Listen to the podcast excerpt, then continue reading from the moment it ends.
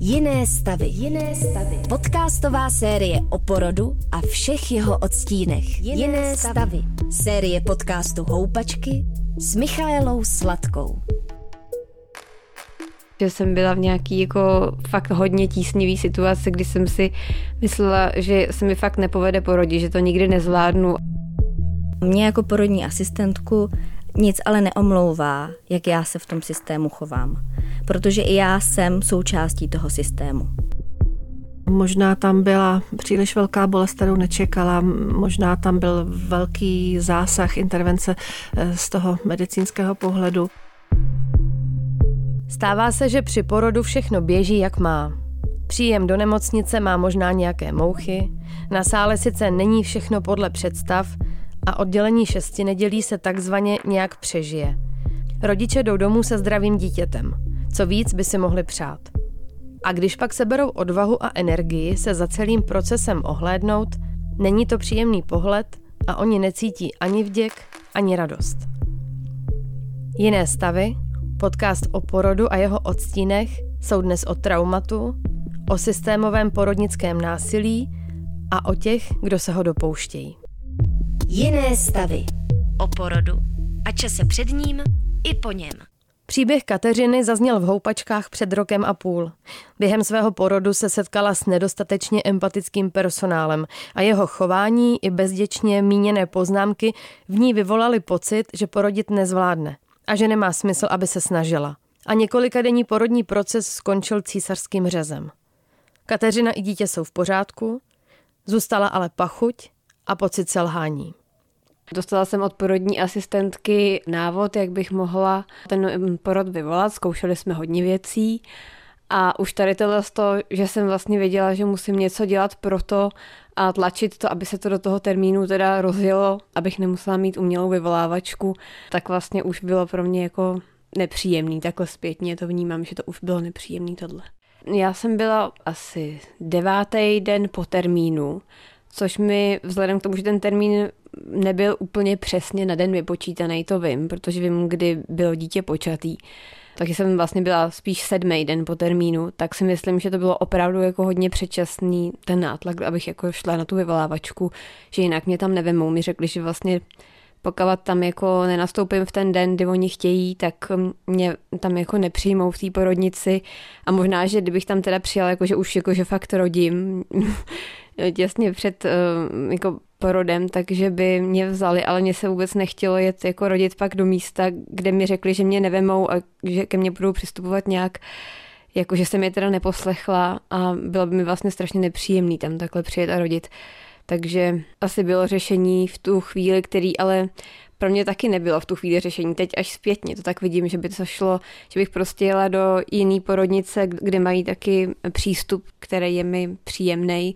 Ale já jsem na to psychicky se nějak tak připravila, že budu rodit tam, kde jsem si to naplánovala že jsem se o tom nedokázala odpoutat, připadala jsem si, že jsem mezi jako dvěma kamenama, který mě jako do něčeho tlačí. Věc, která zabrala, bylo, že jsem vlastně vypila silný projímadlo, to mi poradila moje porodní asistentka, Každopádně to žádný jako projímací efekt na mě nemělo a prostě eh, do několika hodin vlastně v noci mě akorát praskla voda a začaly kontrakce. Během těch jako prvních kontrakcí jsem lehce krvácela a řekla jsem si, že bude lepší, když radši pojedu kvůli té krvi jako do nemocnice, aby mě tam jako zkontrolovali, jestli už to teda není moc, protože jsem se cítila i doma jako vlastně ohroženě, když jsem viděla tu krev. No, jenomže když jsem přijela té porodnice, tak se to vlastně do rána úplně zastavilo, ten porod, ale jako úplně, že, že ty kontrakce přestaly, byly třeba jednou za tři hodiny, takový slabounký. Dva dny jsem byla bez nějaký jako mm, medikace a až po těch dvou dnech jsem vlastně dostala tu uvolňovací tabletu na uvolnění porodních cest. Vlastně hned dvě, protože nějak měli pocit, že ta jedna nestačí, ale nepomohly ani dvě. Vlastně ty pravidelný a hodně silný kontrakce spustil až uh, oxytocín. To vlastně byla věc, kterou jsem si jako už dopředu říkala, že moc jako nechci. Že vím, že když se ten oxytocín nedá úplně v nějaký koneční fázi, když už to žena tlačí, potřebuje se to fakt urychlit. Když se dá takhle, když to není rozjetý, takže to může být docela vlastně pro to tělo najednou jako velký šok, že dostane vysokou hladinu hormonu, který si tam vlastně sám jako nevytvořil.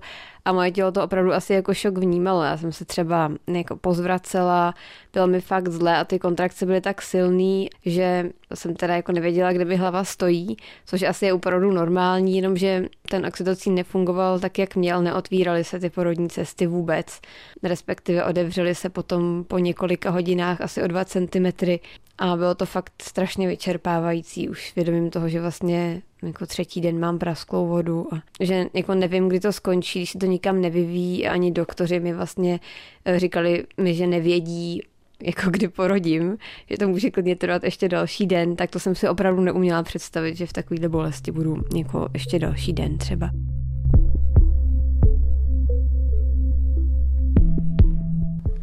Vzhledem k tomu, že jsem tam byla tři dny, tak se tam vystřídalo hodně doktorů. Vlastně, když už jsem dostávala ten oxytocín, tak jsem tam měla doktorku, která byla na mě fakt jako strašně hrubá. Sama mi vlastně naznačovala, že ona má ráda jako bolest, že prostě s ní to prostě bude bolet, ať si nemyslím a všechny vyšetření, které mi dělala, tak dělala dost hrubě a mm, jako nevybíravě se vyjadřovala snažila se dělat jako vtipy, které pro mě v tu chvíli vůbec vtipný nebyly, protože jsem byla v nějaký jako fakt hodně tísnivý situaci, kdy jsem si myslela, že se mi fakt nepovede porodit, že to nikdy nezvládnu a ona si tam dělala radost prostě z toho, jak mi kape oxytocín do žíly a notovala si ještě takhle prstem, to si pamatuju, jak kapou ty kapky tak to mi přijde jako hodně neempatický chování vůči někomu, kdo je v takovýhle jako bolesti, v takovýhle jako životní situaci, kdy má vlastně rodit dítě svoje. Jsem nakonec že jo, neporodila přirozeně, ale prostě císařským řezem a nebylo to kvůli tomu, že by mm, jako mm, Čendovi, mýmu synovi něco bylo e, vážného, kvůli tomu se ten porod nemusel vyvolávat, ale kvůli tomu, že já už jsem si řekla, že to prostě jako nedám, že už to trvá moc dlouho a že asi to opravdu jako nezvládnu, že to nemá smysl. Jiné stavy. To, s čím se Kateřina během svého porodu setkala, se jmenuje porodnické násilí. Pozvala jsem Magdalenu Ezrovou, porodní asistentku a úřadující prezidentku Unie porodních asistentek. Podle ní je totiž čas začít o porodnickém násilí jasně mluvit. To téma tady je velmi dlouho, je tady mnoho desítek let, ale nebylo tak pojmenované a nebylo, ne, ne, přímo se tomu neříkalo porodnické násilí, spíš se tomu říkala běžná porodnická péče. Ten důvod, proč se teď objevuje, je za mě hlavně ten, že dozrál čas. Ženy jsou mnohem víc informované, dovolují si mnohem víc říkat, co se děje, dovolují si mnohem víc říkat, co nechtějí, aby se jim dělo, nebo co si přejí, aby se jim dělo. O čem vlastně mluvíme? Když mm-hmm. se řekne porodnické násilí, tak si dovedu představit, že i lidem, kteří se s ním někdy osobně setkali, to nemusí jako se spojit.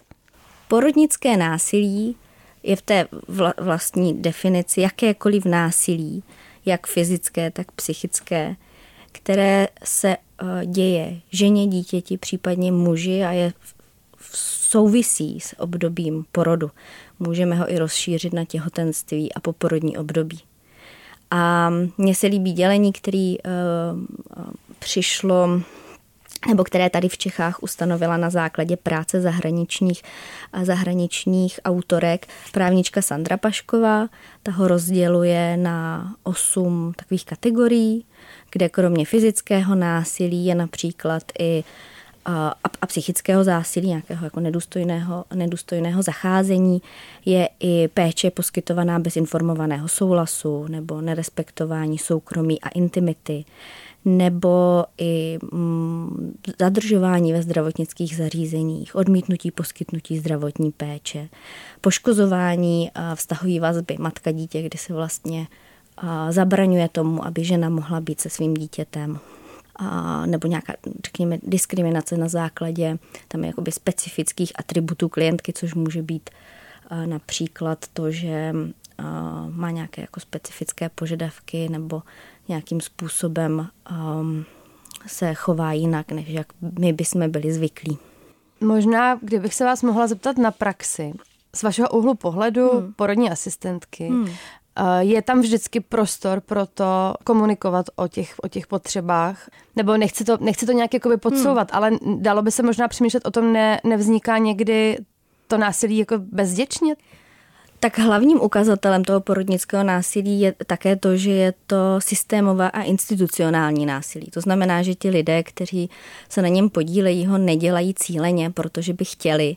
Naopak často, dá se říct, že ve většině případů opravdu jednají z čisté a dobré vůle. A, ale je tam podpora toho systému.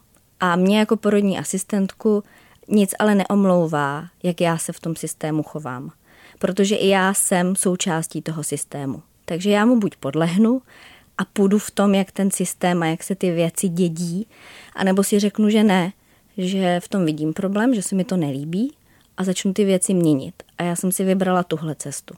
Takže ano, není to vůbec jednoduché. A určitě by se našly ženy, které by řekly, že jsem na nich taky spáchala porodnické násilí nebo že jsem je něčím poškodila ono se tomu nikdy nevyhnete. Prostě jsou situace, kdy to uděláte, ani nevíte, že to opravdu uděláte. Ale myslím si, že to jsou výjimky, které prostě se vždycky dějí mm-hmm. A že my ve většině případů opravdu v té, opravdu jako ve, ve velkém množství případů tomu můžeme zabránit. Můžeme, já tomu říkám, e, silně eliminovat to porodnické násilí, to, co se děje. A je to náročné v tom systému, samozřejmě. Ale z mé zkušenosti to jde. Velmi tomu pomáhá kontinuální péče porodní asistentky, kdy ta žena už přichází do toho zdravotnického zařízení a ví, kdo tam na ní čeká. Toho člověka, tu porodní asistentku hmm. ideálně, zná z těhotenství. Pak je s ní u porodu, je s ní uh, v období šesti nedělí. To, že si s někým vytvoříte vztah, eliminuje to, že se k němu budete chovat tak, jak on nechce, protože fyzické násilí to opravdu se už bych řekla, nyní neděje tak často, i když to je třeba například to, že fyzicky někdo ženu třeba nutí, aby si lehla na záda. Ona třeba rodí na boku a někdo přijde a fyzicky začne otáčet na záda. To jsou věci, které se dějou. Doufám, že už v malé míře, ale myslím si, že ženy se s tím některé potkaly. Takže to, co třeba za mě je takové jako teď hodně potřeba řešit, je třeba hmm, to řekněme, eh, nedůstojné nebo emocionální eh, zacházení s těmi ženami, kdy um, opravdu přemýšlím o tom, jak s nimi mluvím, jaké jsou. A to mi právě umožňuje a zjednodušuje, když tu ženu znám, protože porod je velmi jako specifická událost, velmi emocionálně vyhraněná, dějí se tam různé věci, vstupují do toho jako velmi um, různorodé problémy. A právě ten vztah z toho hmm. těhotenství mi může velmi pomoct, jak eh, s tou ženou mluvím. Mám, eh, tuším asi, nebo přímo vím, co jí třeba vadí, nevadí. Znám její historii. Strašně důležité je třeba znát, jestli byla žena sexuálně zneužitá. Když si vezmete, mám pocit, že to je okolo 30% žen, které si prošly nějakým sexuálním zneužitím ale já v podstatě na tom porodním sále se to nedozvím. To jsou výjimky a většinou to bývají ženy, které právě znám z těhotenství, o kterých vím, že si něčím takovým prošly. A já tedy vím, že ve své práci pracuji s ženami, když si podívám statisticky na to množství, které si něčím takovým prošly, prošly si nějakým třeba znásilněním. Ale já nemám šanci, jak tu péči upravit a opravdu to jenom tak jako chytáte a naciťujete, že třeba možná něco. Takže ano, tam se samozřejmě může to násilí pak ještě navíc potencovat v těch ženách. Můžou ještě jako hůř s tím vycházet. Takže um, to je jedna z těch věcí. Uh, učit se vlastně, jak s těma ženama komunikovat. Pak z dalších těch věcí znát práva těch žen že třeba uh, informovaný souhlas, který podepisují na začátku, když přijdou do, to, do té porodnice, tak informovaný souhlas s hospitalizací, není, uh, není automaticky informovaný souhlas se vším, co se jim následně děje. Že o každém úkonu by měly být dál informované, o každé intervenci. Měly by jim vysvětlena, co se děje. A to může být samozřejmě náročné, protože když jako porodní asistentka, i když tam mám lékaře a ty intervence by měl vysvětlovat on, ale chodíme třeba spolu za těmi ženami. A když já vím, že mám ještě další dvě, tři ženy, o které se starám, třeba v nějakém extrémním případě, ale velmi často ještě nějaká jedna to bývá, tak eh, mít čas na to s tou ženou probrat je samozřejmě náročné. Ale to je zase otázka toho systému, o tom, jak si ho nastavíme a o tom, jestli by právě zase nepomohlo, kdyby ta žena měla svoji vlastní porodní asistentku, která by jí ty věci vysvětlila. Pak eh, to, co mi přijde ještě takové jako hodně zásadní, je eh, právě ten vztah matka-dítě. Podpora toho, aby ta žena mohla být s tím dítětem. Velmi často se na to tak díváme, jako že to vlastně nevadí, že to dítě není chvíli s tou matkou z té chvíle, ale někdy bývá hodina, dvě, tři, záleží taky na tom, jak je nastaven ten systém. Jestli náhodou žena neporodila tak, že se střídají služby a tak se to celé všechno protáhne. To jsou všechno věci, které do toho zasahují. A mně se líbí to, co říká Gabor Mate o traumatu, který říká, že to není jenom o tom, že zažijeme něco náročného nebo jako nepěkného, trošku eufemisticky řečeno, ale že je to i o tom, že nezažijeme ve chvíli, kdy máme to dobré, co máme zažít. Mm. A to je třeba právě kontakt té matky s tím dítětem, že jim to není umožněno. Já přemýšlím celou dobu, co teď mluvíte o tom, mm-hmm. jak to dělat správně z druhé strany. Mm-hmm. Když jsem rodička, tady pořád balancujeme s mými hosty, s mm-hmm. dámami i s pány to, že jde o důvěru, o to, že pacientky, respektive rodičky, by neměly přicházet do porodnice bojovat s personálem. Mm-hmm.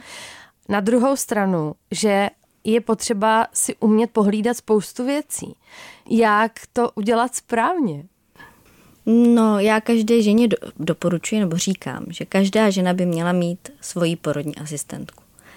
Takže já doporučuji a snažím se o to, aby ten systém byl nastavený tak, že žena, když otěhotní, tak zároveň získá informaci s tím potvrzením toho těhotenství, že může mít svoji porodní asistentku. No ale to je zatím, jestli se nepletu v Česku, služba, kterou vy si musíte zaplatit. Mm-hmm. Není ano. zdaleka pro každého. Mm-hmm. Řešili jsme to tady zrovna mm-hmm. v mhm. minulém díle uh, s jednou uh, z našich respondentek, mm-hmm. že je to byla, že to byla perfektní investice, mm-hmm. nicméně fakt není pro každého. Mm-hmm. Takže spousta žen do toho systému jde prostě sama, ať chceme mm-hmm. nebo ne. Tak dobře, tak z dlouhodobého hlediska pak, že nám říkáme, že mají psát politikům, že mají psát na pojišťovny a mají říkat, že tu péči chtějí, protože jeden z důvodů, proč není proplácená, je, že pojišťovny říkají, že o tu péči není zájem. Tak a pokud jsme teď tady v téhle, tak je to o těch prioritách, o tom, jestli opravdu si nemůžu tu péči dovolit, anebo jenom jestli ji vlastně nevyhodnotím jako takovou mm-hmm. prioritu. Pokud si tu péči skutečně nemůžu dovolit, tak velmi často porodní asistentky jsou ochotné se domluvit na splátkách. A pokud opravdu ta žena a, nemá jakou další možnost, tak a, ještě si může třeba vybrat porodnici, může si zjistit, a, dojít se do porodnic podívat, zjistit, jak to tam na ní působí, kde se cítí bezpečně. A, může se informovat o tom porodu, pracovat sama se sebou s, tí, s tím těhotenstvím a s tím, jak eh, ten porod, nebo informovat o tom, jak ten porod probíhá, co by tak mohlo pomoci a napojit se na ženy, které mají dobrou zkušenost z porodu a mohou vlastně být tou oporou. Tak to bych asi doporučila ženě, která si opravdu nemůže mm-hmm. dovolit porodní asistentku. Bavíme se v tomto díle o traumatu, které může vzniknout právě během porodu a ono se často ukáže až vlastně potom. Mm-hmm. Bývá velmi časté, že ženy až zpětně, nebo že ženy zpětně hodnotí svůj porod jinak než těsně po porodu. Je to dané třeba hormony. Opravdu jedou na vlně oxytocínu, jsou šťastné, všem děkují. Eh, dvě hodiny po porodu se na porodním sále za nimi zavřou dveře tam poděkují všem lékařům, porodním asistentkám, ty si přijdou, že odvedli dobrou práci. 72 hodin na 6 nedělí, no tak tam jsou jiné starosti. Většinou tam ta spokojenost už s tou péčí v těch statistikách, že nám klesá, ale pořád ještě jako fajn. Začíná se tam často už třeba objevovat někdy, jako ale nebudu si stěžovat, vydržím to, tady jenom prostě přetrpím to a půjdu domů, tam si to udělám po svém. Doma tři dny po porodu to je zase jako bouře hormonů, kojení, jiných starostí. Takže ono se to někdy opravdu jako usadí až za nějakou dobu, kdy, kdy si uvědomí, eh, co se jim stalo, čím si prošli. Často to bývá s dalším porodem. Obracejí se na mě třeba ženy, které jsou těhotné, teď už prostě ví, že ten porod čeká, jsou třeba v půlce těhotenství a ptají se mi, co mám dělat. Já jsem prostě zažila porod, který zpětně, když na, něm, na něj vzpomínám, tak byl pro mě strašným zážitkem. Určitě nepůjdu porodit do porodnice, kde jsem rodila, protože co samozřejmě když si představí, tak by je to ještě retraumatizovalo, ale neví třeba, kam mají jít dál. Takže já je odkazuji, asi jich většinou ptám, když se takhle na mě obrátí, jestli mají potřebu popovídat si jenom s porodní asistentkou o tom, co se u toho porodu dělo.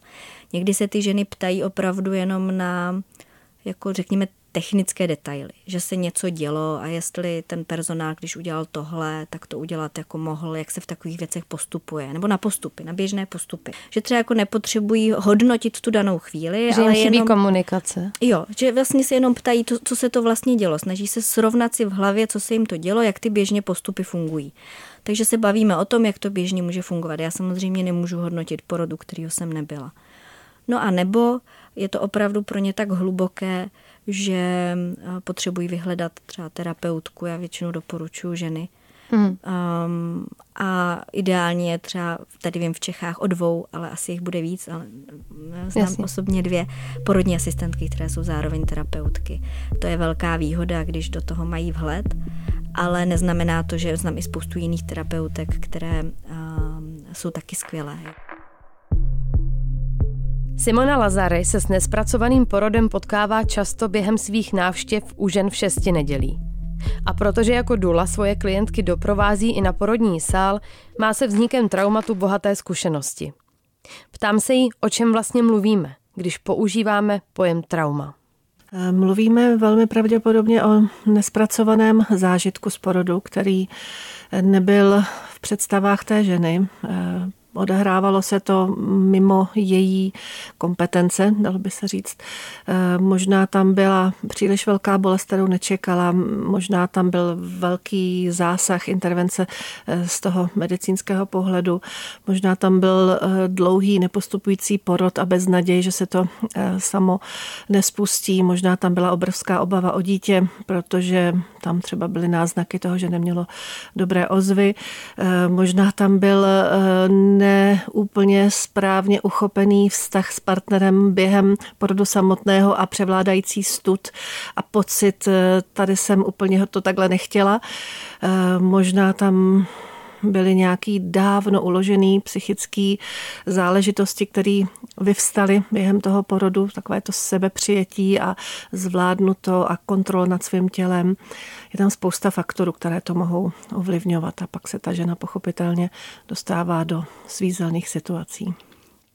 Trauma je něco, co nám o sobě dá vědět až eh, za nějakou dobu o tom porodu. Představuju si to správně? Představujete si to správně.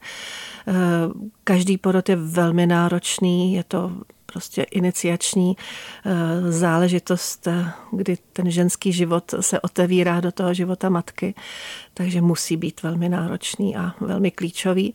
Pokud ale ta žena eh, má noční můry, nutkavé myšlenky, vtíravé vzpomínky, pokud má takové ty během dne, ale i noci flashbacky, kdy prostě vyvstane ten okamžik, kdy tu chvíli se cítila naprosto prostě strašně špatně, tak to už ukazuje na to, že tam, ten traum, že tam to trauma je a že by se s tím mělo začít pracovat a ta žena by se měla svěřit do rukou odborníka.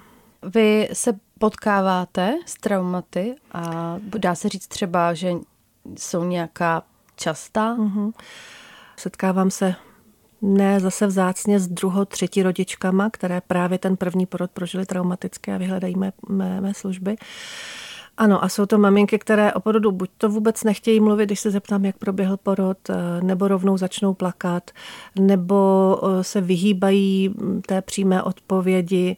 Eh, cítím z nich, že buď to o tom teda nechtějí mluvit a samozřejmě nepokračovat, když chtějí, tak to otevřeme a obvykle se tam dějou ty věci, které jsem popisovala. Takže se obvykle v uvozovkách tak jako lehce psychicky zhroutí v té mé poradně a, a, a pláčou, já je objímám a prostě nechávám je mluvit a tímhle způsobem aspoň částečně jdu naproti, ale obvykle to chce nějakou další odbornou pomoc. Hmm. Dá se podle vás a podle vašich zkušeností nějak ta možnost toho traumatu minimalizovat ještě předtím, než jdeme k tomu porodu? Právě zmiňovala jste třeba kurzy. Můžeme se bavit třeba o nějakém vnitřním nastavení, nebo hmm. pokud je jedním ze zdrojů i bývá třeba i partner u toho porodu, co můžeme udělat pro sebe mhm. dopředu? No, rozhodně ta příprava, ta za mne je klíčová, protože ta maminka eh, se dokáže, pokud ten eh, terapeut nebo člověk, který provází v přípravě, ty věci opravdu umí, tak se dokáže hodně ponořit do sebe, dokáže si skutečně udělat takový body scan, kdy eh, se umí uvolnit, kdy si umí e, najít to místo, které potřebuje mm, prostě ošetřit a u toho porodu, když tohle má nacvičené, potom je snadnější, takže tam potom nevzniká e, ta velikánská, nesnesitelná, nepřijatelná bolest. Vzniká tam veliký diskomfort, veliké nepříjemné samozřejmě záležitosti spojené s tlačivými pocity a bolestí kontrakční, ale není tam ta beznaděj, není tam to, co já budu dělat, co, co, co to je strašný, co se mi to děje, umřu. A, a třetím způsobem, protože já, když s nima procházím a prostě v těch meditačních módech a relaxačních eh, situacích, kdy s nima pracuju, tak tohle to všechno tam promítám a ty maminky opravdu prochází tím porodem a přes přesně slyší ode mě, co se tam bude dít a myslím si, že to mají docela slušně zpracované. Pokud chcete vědět, co přesně se na porodním sále bude dít, vraťte se v podcastu Jiné stavy na začátek první série. Hned první epizoda, jejímž ústředním tématem je stud, bude přesně pro vás. Provedeme vás porodním procesem a srozumitelně popíšeme věci, o kterých se často stydíme mluvit a nebo na ně později prostě zapomeneme. Jiné stavy. Zážitky z porodu, zvlášť pokud neprobíhal podle představ, se obecně doporučuje co nejvíce sdílet. Existují různé platformy, které se k tomu hodí. Rodiče si můžou anonymně psát na internetových fórech, seznamovat se a scházet se na procházkách v parku, nebo navštěvovat skupiny, které moderují odborníci a odbornice. Jedna taková se jmenuje Já a můj porod – pokud ji navštívíte, potkáte se tam třeba s psychoterapeutkou Kateřinou Šedinovou. Jí se ptám, jaká témata si ženy na tahle setkání nosí. Poslední dobou máme ta témata eh, hodně podobná, že, že se tam opakují. Eh, násobí se tam taková ta jako nesplněná očekávání. A v této skupině se nám hodně opakovalo takové to vystoupení mimo svoje tělo. Že ten porod byl tak náročný, že opravdu ty ženy měly pocit, že absolutně vystoupily mimo svoje tělo a to tělo běželo už nějakým jako svým, svým procesem, že fakt jako to dítě porodili, jo, což bylo neskutečně náročný, prošli si tam jako fakt těžkýma věcma ale během toho vlastně měli pocit, že se na sebe dívají ze zhora. Že až takhle jako fakt ten jiný stav pokročil, až takhle, že opravdu to bylo tak náročný. To se docela sešlo, to bylo tam e, zmíněno několikrát. A to je vnímáno negativně vždycky? A Spíš si myslím, že to je něco, co je uh, možná malinko strašidelný pro ty ženy, jo, co, což chápu naprosto. Uh, je to něco, co musí být strašně silný zážitek. Já jsem to teda nezažila, Jo, a myslím si, že kdybych to zažila, že by mě to asi trochu vystrašilo, mm-hmm. než bych se s tím nějak jako srovnala, protože to je něco, co vlastně vás úplně jako odtrhne. Jo, takže to bylo velmi, velmi časté a je tam i akutní, akutní císaře, které, které dost často uh, vám přeruší ten porod, který vlastně jsme na ně nastaveni, že nám prostě běží nějak přirozeně a akutní císař nám to stopne, takže potom zase nastávají jiné procesy, které, které je tam nutno uh, Opakuje se tam i péče během šesti nedělí, jo, e, že jak to potom postupuje, když se přijde domů, jak je to potom jako zžívání, jak s partnerem, s dítětem, že to bývá taky občas. A docela se nám začíná hodně objevovat e, stav partnera e, během porodu a po porodu. Že to pro ně je velmi těžké vidět tu ženu tak jako trpící a oni, že jsou v roli naprosto bezmocné. Jo, a zvlášť, když ti eh, partneři jsou zvyklí v tom životě zvládat spoustu věcí a najednou vidí, že nezvládnou tady vůbec nic, tak to je potom vlastně v tom eh, partnerském životě potom porodu jako další krok. Jo? Že to není jenom o tom porodu, ale nese to sebou i další návazný jako kroky, které tam dost prostě v tom životě jako jsou důležitý a těžký. Ale... Dokázala byste říct, nebo existuje uh, nějaké jakoby typ, typické situace, které vedou k traumatu z porodu? Trauma tam je, pakliže ten porod je hodně těžký. Hodně těžký. Ta žena uh, má třeba i hodně poporodních zranění, že se dlouho hojí a zároveň uh, musí se starat o to dítě, nemá tam třeba podporu rodiny. Jo, tak to se potom jako těžko z toho dostává. Protože pak, když se do toho ještě nevyspí navíc, tak, tak to je hrozně rychlý. Jo, ten spánek je velmi zásadní. Traumata bývají dost často v tom, když um, tam chybí respekt ze strany personálu. Jo, s tím se bohužel taky potkáváme, že tam, jak, jak ten personál jede v tom rytmu, kdy jim je všechno jasné a oni jedou rychle, protože tam mají další rodičky, ale tu aktuální rodičku to jako moc netrápí, že ona tam jde rodit, teďka ona potřebuje ten přístup a ne, aby se tam na ní někdo utrhoval, nebo prostě to bolí, to je jasný. No, ok, jako jasný to asi je nějakým způsobem, ale mě nezajímá, že to je jasný. Já prostě trpím, mě to bolí. Je to nová bolest, že jo? To no, je jasné. třeba jako veli, asi veliký rozdíl jasné. proti všemu, co jste, se člověk zažije. Na tohle se prostě doby. nepřipravíte. Jo, a stačilo by opravdu ten personál, kdyby byl trochu vlídnější a nějaké to pochopení. Jako jsou takové drobnosti, jo, ale to, to vede k tomu traumatu, protože ty ženy se potom cítí uh, setkáváme se tam jako velmi, velmi špatně a setkáváme se i s tématy, je to zneužití. Jo, když uh, vlastně oni jsou po porodu a je tam třeba to vyšetření nebo to jde proti jejich jako přání, jaký mají, ale ten porodník prostě to i tak udělá, nebo ta, eh, ten personál. Jo, že ty ženy mají potom fakt jako pocit, že byly zneužitý. A já si myslím, že tohle jsou věci, které uh, jsou naprosto zbytečné, že je to fakt o té komunikaci. Chápu, že tam může být prostě přetlak rodiček, všechno jasný.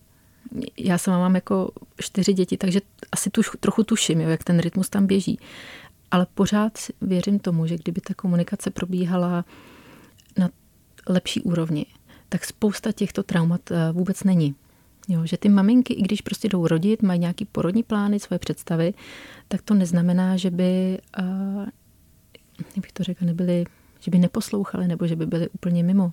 Pořád jsou to jako bytosti s mozkem. Takže stačí ta komunikace a spousta věcí by prostě nebyla takových traumat. A vy jste zmínila čtyři porody. To je, uh, to je jako hodně už velká zkušenost. Při úctě, teda jsem na půlce, jo. A uh, zvládla jste to vždycky? Jste s tím spokojená? Jak, jaký to bylo? Nebo, uh... nebo jste třeba, je to tak, že jste čím dál potom zkušenější? Určitě. Uh, určitě hlavně pro mě to bylo takové to, že už, uh, když to řeknu velmi jako jednoduše, že uh, jsem tam šla s tím, prostě, že jdu porodit, že tam nejdu dělat kamarádky. Jo, že mám jasně prostě jako jasný cíl. I poprvé jste takhle tam dokázala no jít? Rozhodně ne. Poprvé to bylo úplně jako o ničem. Poprvé jsem měla akutní císařský řez a další děti už šly plánovaným císařským řezem, protože mám, já mám hodně velké děti. A bylo to pro mě už takové jako jednodušší, že jsem věděla, do čeho jdu. Hmm. A už jsem prostě tam šla s tím nastavením, já jdu prostě porodit svoje dítě, maximálně tři dny tam budu a jdu domů a vím, že chci prostě být co nejvíc v klidu a je mi jedno, co mi kdo říká, já prostě to mám takhle nastavené a když si to říkají, ať si to říkají, já jdu za tři dny domů a to je prostě moje klid, beru si dítě sebou a nic víc mě nezajímá. a to mi strašně pomohlo, ale poprvé samozřejmě, že ten první porod, to je úplně o něčem jiném. Dnešní epizoda podcastu Jiné stavy končí. Otevírali jsme nelehké téma traumatu, porodnického násilí a nespracovaných zážitků z porodu. Pokud je vám tohle téma povědomé, nezůstávejte s ním sami. Obrátit se můžete na různé podpůrné skupiny nebo na organizaci Úsměv mámy. Naslyšenou zase v pondělí se těší Michála Sladká. Jiné stavy. Jiné stavy. Podcastová série o porodu a čase před ním i po něm. Jiné, Jiné stavy. stavy. Série podcastu Houpačky s Michaelou Sladkou. Jiné stavy. Poslouchejte na wave.cz lomeno Jiné stavy, v aplikaci Můj rozhlas a v dalších podcastových aplikacích.